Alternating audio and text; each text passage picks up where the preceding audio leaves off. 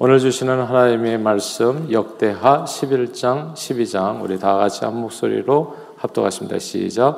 르호보암이 예루살렘에 이르러 유다와 베냐민 목족을 모으니 택한 용사가 18만 명이라 이스라엘과 싸워 나라를 회복하여 르호보암에게 돌리려 하더니 여호와의 말씀이 하나님의 사람 스마야에게 임하여 이르시되 솔로몬의 아들 유다 왕 르호보암과 유다와 베냐민에 속한 모든 이스라엘 무리에게 말하여 이르기를 여호와께서 이같이 말씀하시기를 너희는 올라가지 마라 너희 형제와 싸우지 말고 각기 집으로 돌아가라. 이 일이 내게로 말미암아 난 것이라 하셨다라 하신지라.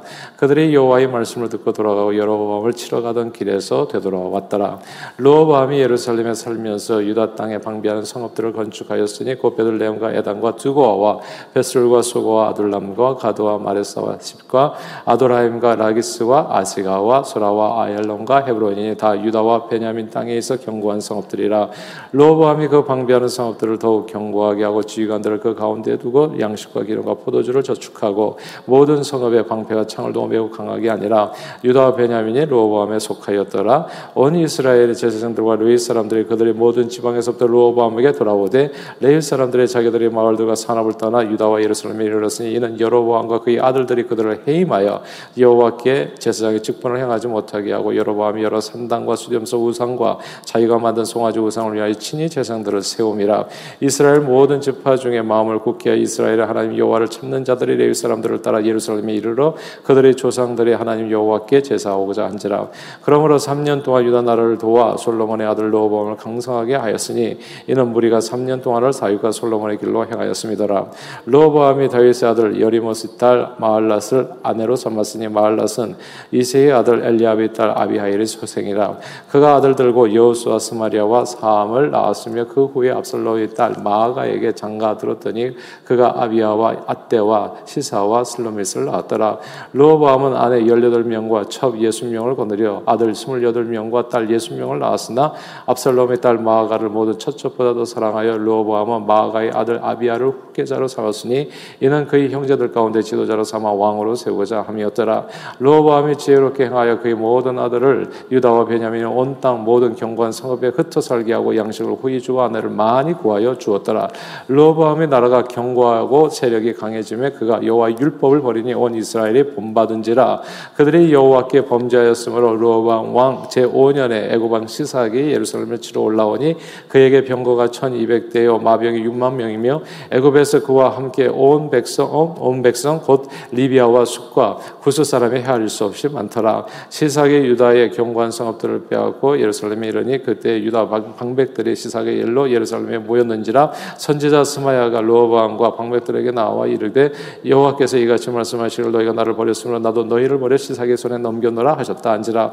이에 이스라엘 방백들과 왕이 스스로 겸비하여 이르되 여호와는 의로우시다 하매 여호와께서 그들의 스스로 겸비함을 보신지라 여호와의 말씀이 스마야에게 임하여 이르시되 그들이 스스로 겸비하였으니 내가 멸하지 아니하고 저희를 조금 구원하여 나의 노를 시삭의 손을 통해서 예루살렘에 쏟지 아니하리라. 그러나 그들이 시삭의 종이 되어 나를 섬기는 것과 세상 나라들을 섬기는 것이 어떠한지 알게 되리라 하셨더라 애굽왕 시삭이 올라와서 예루살렘을 치고 여호와의 전 보물과 왕궁의 보물을 모두 빼앗고 솔로몬이 만든 금 방패도 빼앗은지라.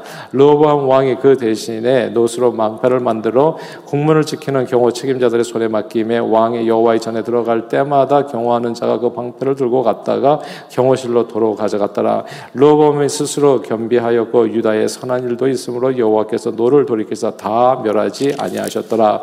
르호보암 왕은 예루살렘 예루살렘에서 스스로 세력을 굳게 하여 다스리니라. 로보암이 왕에 오를 때 나이가 41세라. 예루살렘 곧 여호와께서 이스라엘의 모든 지파 중에서 택하여 그 이름을 두신 성에서 17년 동안 다스리니라. 로보암의 어머니 이름은 나아마요 암문 여인이더라. 로보암이 악을 행하였으니 는 그가 여호와를 구하는 마음을 굳게 하지 아니함이었더라. 로보암의 처음부터 끝까지 행적은 선지자 스마야와 선견자 이또의 족보책에 기록되지 아니하였느냐? 로보암과 여로보암 사이에 항상 전쟁이 있으니라 로보암이 그의 조상들과 함께 누움에 다윗성에 장사되고 그의 아들 아비아가 그를 대신하여 왕이 되니라. 아멘.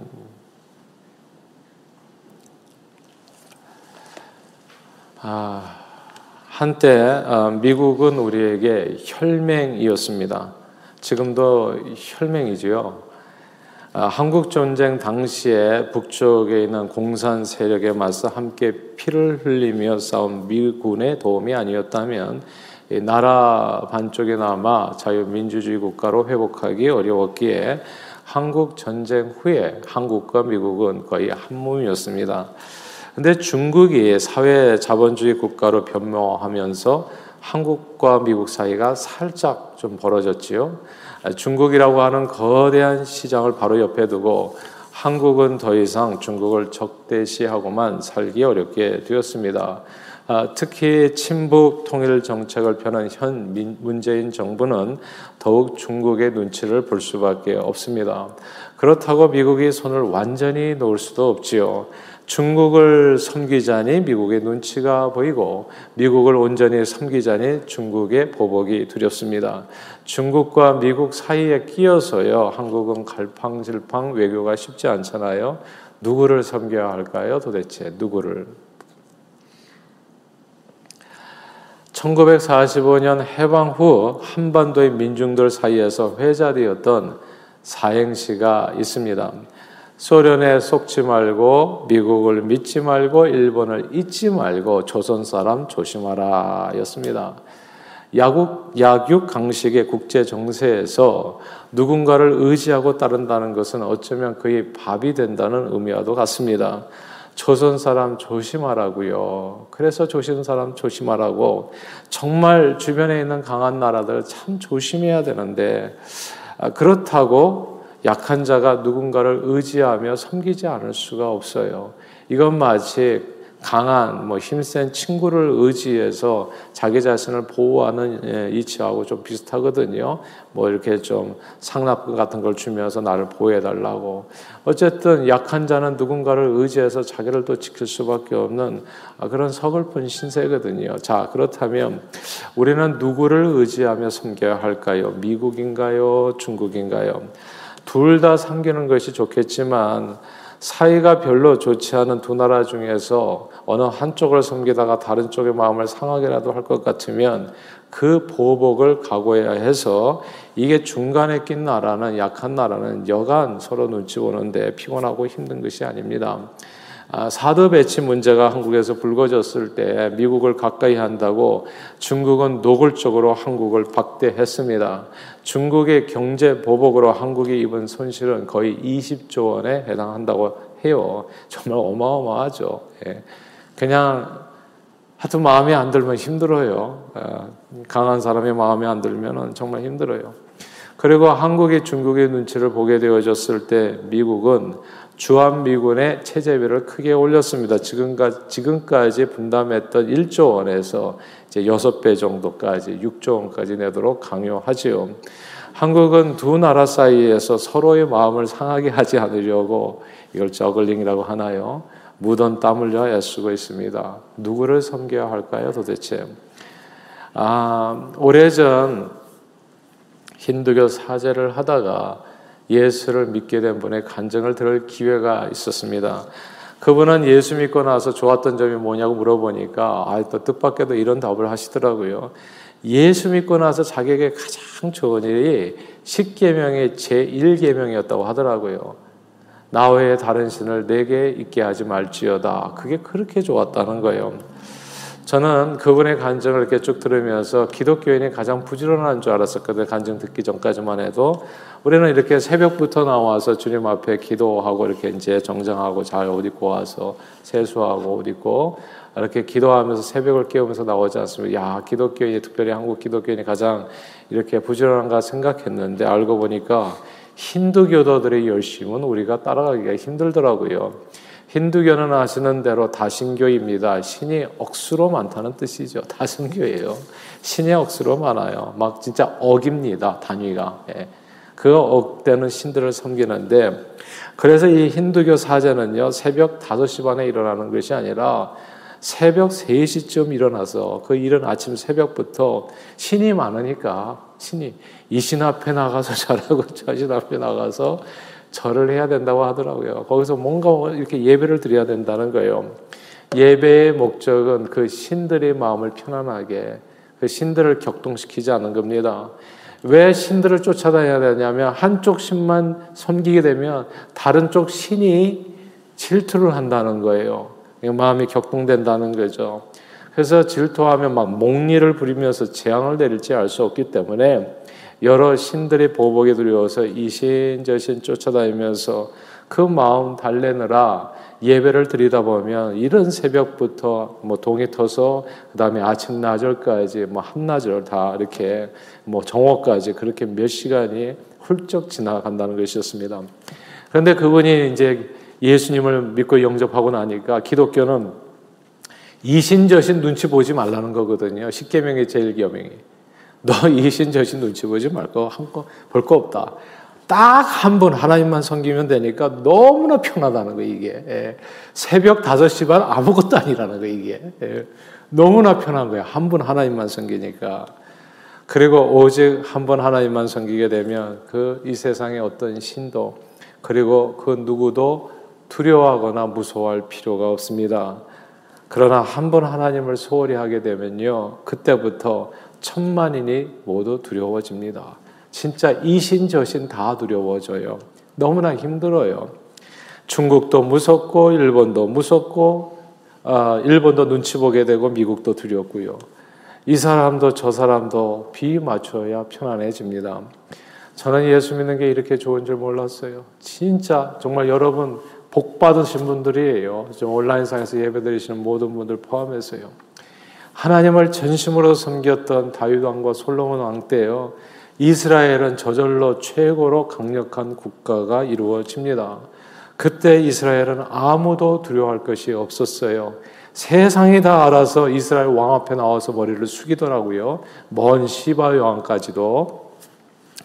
그런데 솔로몬의 아들 루아방 왕 때부터 국제 정세가 이상하게 흘러갑니다.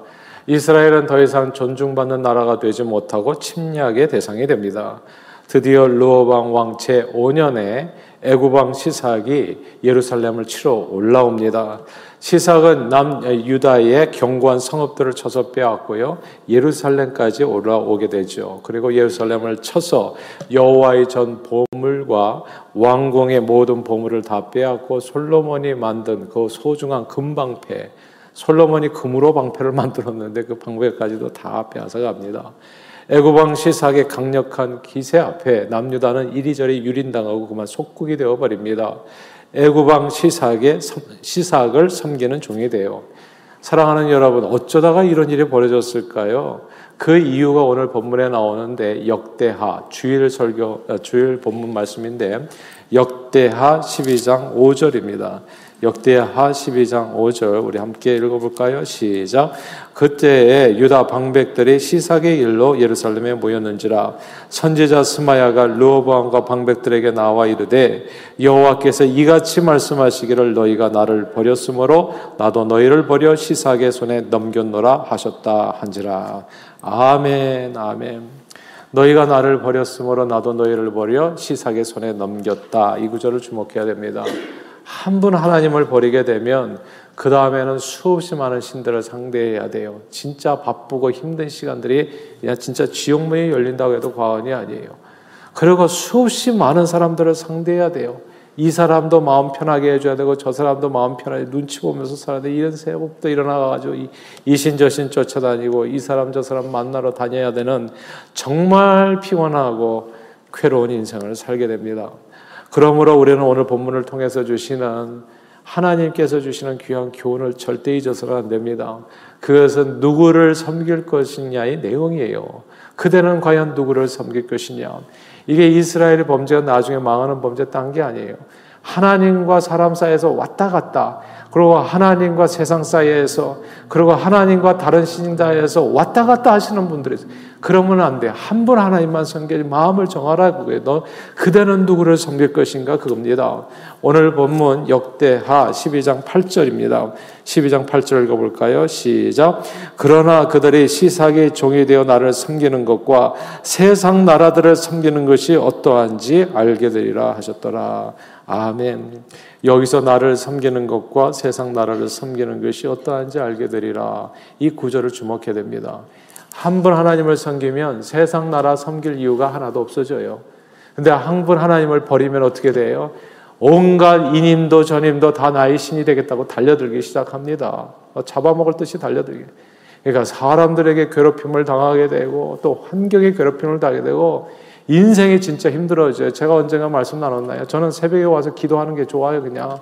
이 기도로 퉁치고 싶어요. 끝내고 싶어요. 한 번 하나님만 전심으로 섬기고 오늘 나의 평생의 소원이 뭐예요?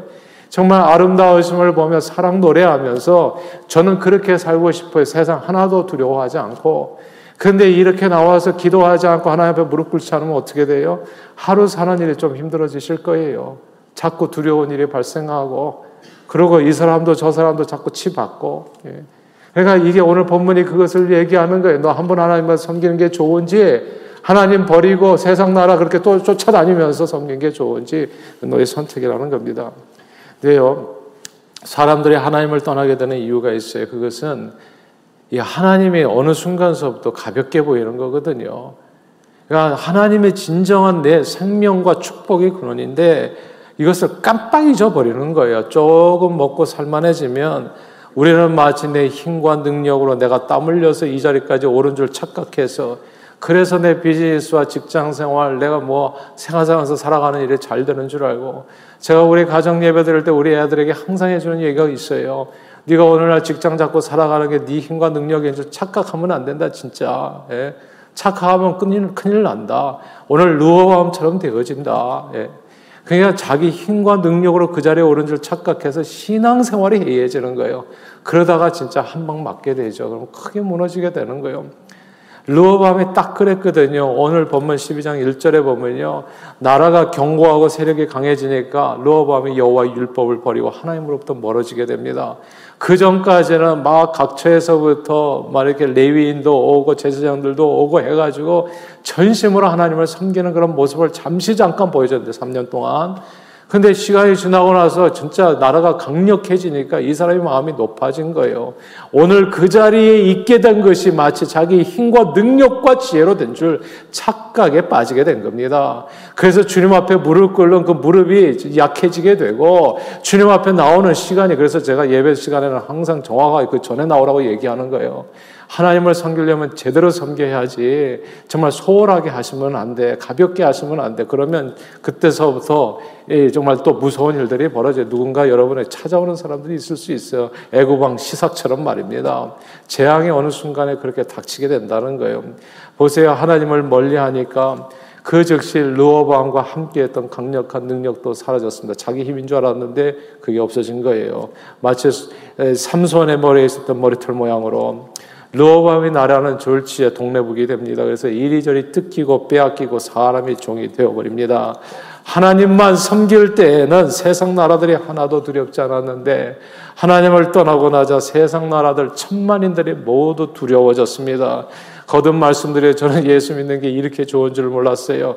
힌두교 사제가 얘기하면서 가고 예, 정말 마음에 완전히 와 닿더라고요. 저는 제1계명, 10계명, 제1계명이 그렇게 기쁜 소식인 줄을 몰랐어요. 예. 그분이 얘기하기 전까지는 이게 계명이구나. 우리는 계명은 항상 어렵다고 생각하죠. 지키기 힘들다. 근데 알고 보니까 그것이 우리 리버레이션이더라고 보니까 우리를 자유케 하는 계명이에요. 하나님만 섬기면 돼. 이게 뭐가 어렵냐고 도대체. 예. 세상 많은 사람 쫓아다니면서 굽실굽실하는 것보다 하나님 앞에 머리 한 번 숙이면 되는데 그게 뭐가 어렵냐고. 딱 한 번만 하면 되는데. 저는 예수 믿는 게 이렇게 좋은 줄 예전에 미처 몰랐어요. 예수 믿고 나자 무엇보다도 세상 두려움이 사라지잖아요. 예수 안에 있는 하나님의 사랑에 나 함께하는 안에 있어서 환란이나 기근이나 척진이나 위험이나 약이나 전염병 그 모든 것도 그 어떤 것도 내게 두려움이 되지 않는 겁니다. 여호와는 나의 빛이요 나의 구원이시니 내가 누구를 두려워하리요 여호와는 내 생명의 능력이시니 내가 누구를 무서워하리요 천만이 나를 애워서 진친다 할지라도 나는 두려워하지 아니하리로다. 다윗은 그렇게 노래했던 겁니다. 사랑하는 여러분, 하나님 한 분만 두려워하시면 세상이 두렵지 않습니다. 하나님 한 분만 섬기면 세상 모든 나라들과 천만인을 두려워하지 않도록 하나님께서 저와 여러분들의 방패와 산성과 지키시는 바유와 능력과 권세와 축복이 되어 주십니다. 그러므로 염려하지 마시고 기도하십시오. 염려하지 마시고 기도하세요. 힘드시면 이렇게 새벽에 교회 나와서 기도하시라고요. 주님의 전에 나와서 한 시간 기도해서 안 되면 두 시간 기도하세요. 한 분 하나님께만. 다른데 쫓아다닐 시간이 있으면 한 분 하나님께 나와서 삶을 온전히 쏟아내세요. 그러면 주님이 저와 여러분들의 삶을 지키십니다. 사람을 내가 쫓아다닐 필요 없이 필요한 사람을 보내신다고요. 돈을 내가 쫓아다닐 필요 없이 돈이 쫓아다니는 삶을 살게 된다고요. 강대국 이, 이 나라 저 나라 눈치 볼 필요 없이 그대가 강대국이 되어지는 겁니다. 그렇다면 여러분들은 누구를 섬기시겠습니까? 저는 저와 여러분들의 사람 눈치 보고 이웃 강대국들 눈치 보기 전에 늘 하나님 앞에 이와 같이 주님 앞에 나와서 오직 한 분 하나님 앞에 무릎 꿇는 주님의 백성들이 되기를 소원합니다. 오늘 새벽에 만왕의 왕 만주의 주이신 하나님 앞에 나오신 여러분 모두를 환영합니다. 참 잘 오셨어요. 오늘도 오직 한 분 하나님만을 의지해서 하늘이 주시는 그 평강 속에 아무 두려움 없이 담대하게 범사의 예수 이름으로만 승리하는 저 여러분들이 다 되시기를 주 이름으로 축원합니다. 기도하겠습니다. 하나님 아버지 언제나 여러 신들의 눈치를 보면서 사람들 사이에서 전전긍긍하며 피곤하게 살았던 저희를 불쌍히 여기셔서 예수 그리스도의 보혈의 공로로 우리 같은 이방인들에게까지 전능하신 하나님을 아바 아버지라고 부르게 해주신 그 하나님의 놀라운 은혜에 감사드립니다. 예수님 안에 주어진 이 특권, 한 분 하나님만 내 아버지로 섬길 수 있는 이 놀라운 특권에 붙들려 한분 하나님만을 섬겨 범사에 담대하게 승리하는 저희 모두가 되도록 축복해 주옵소서. 예수 그리스도 이름으로 간절히 기도하옵나이다. 아멘.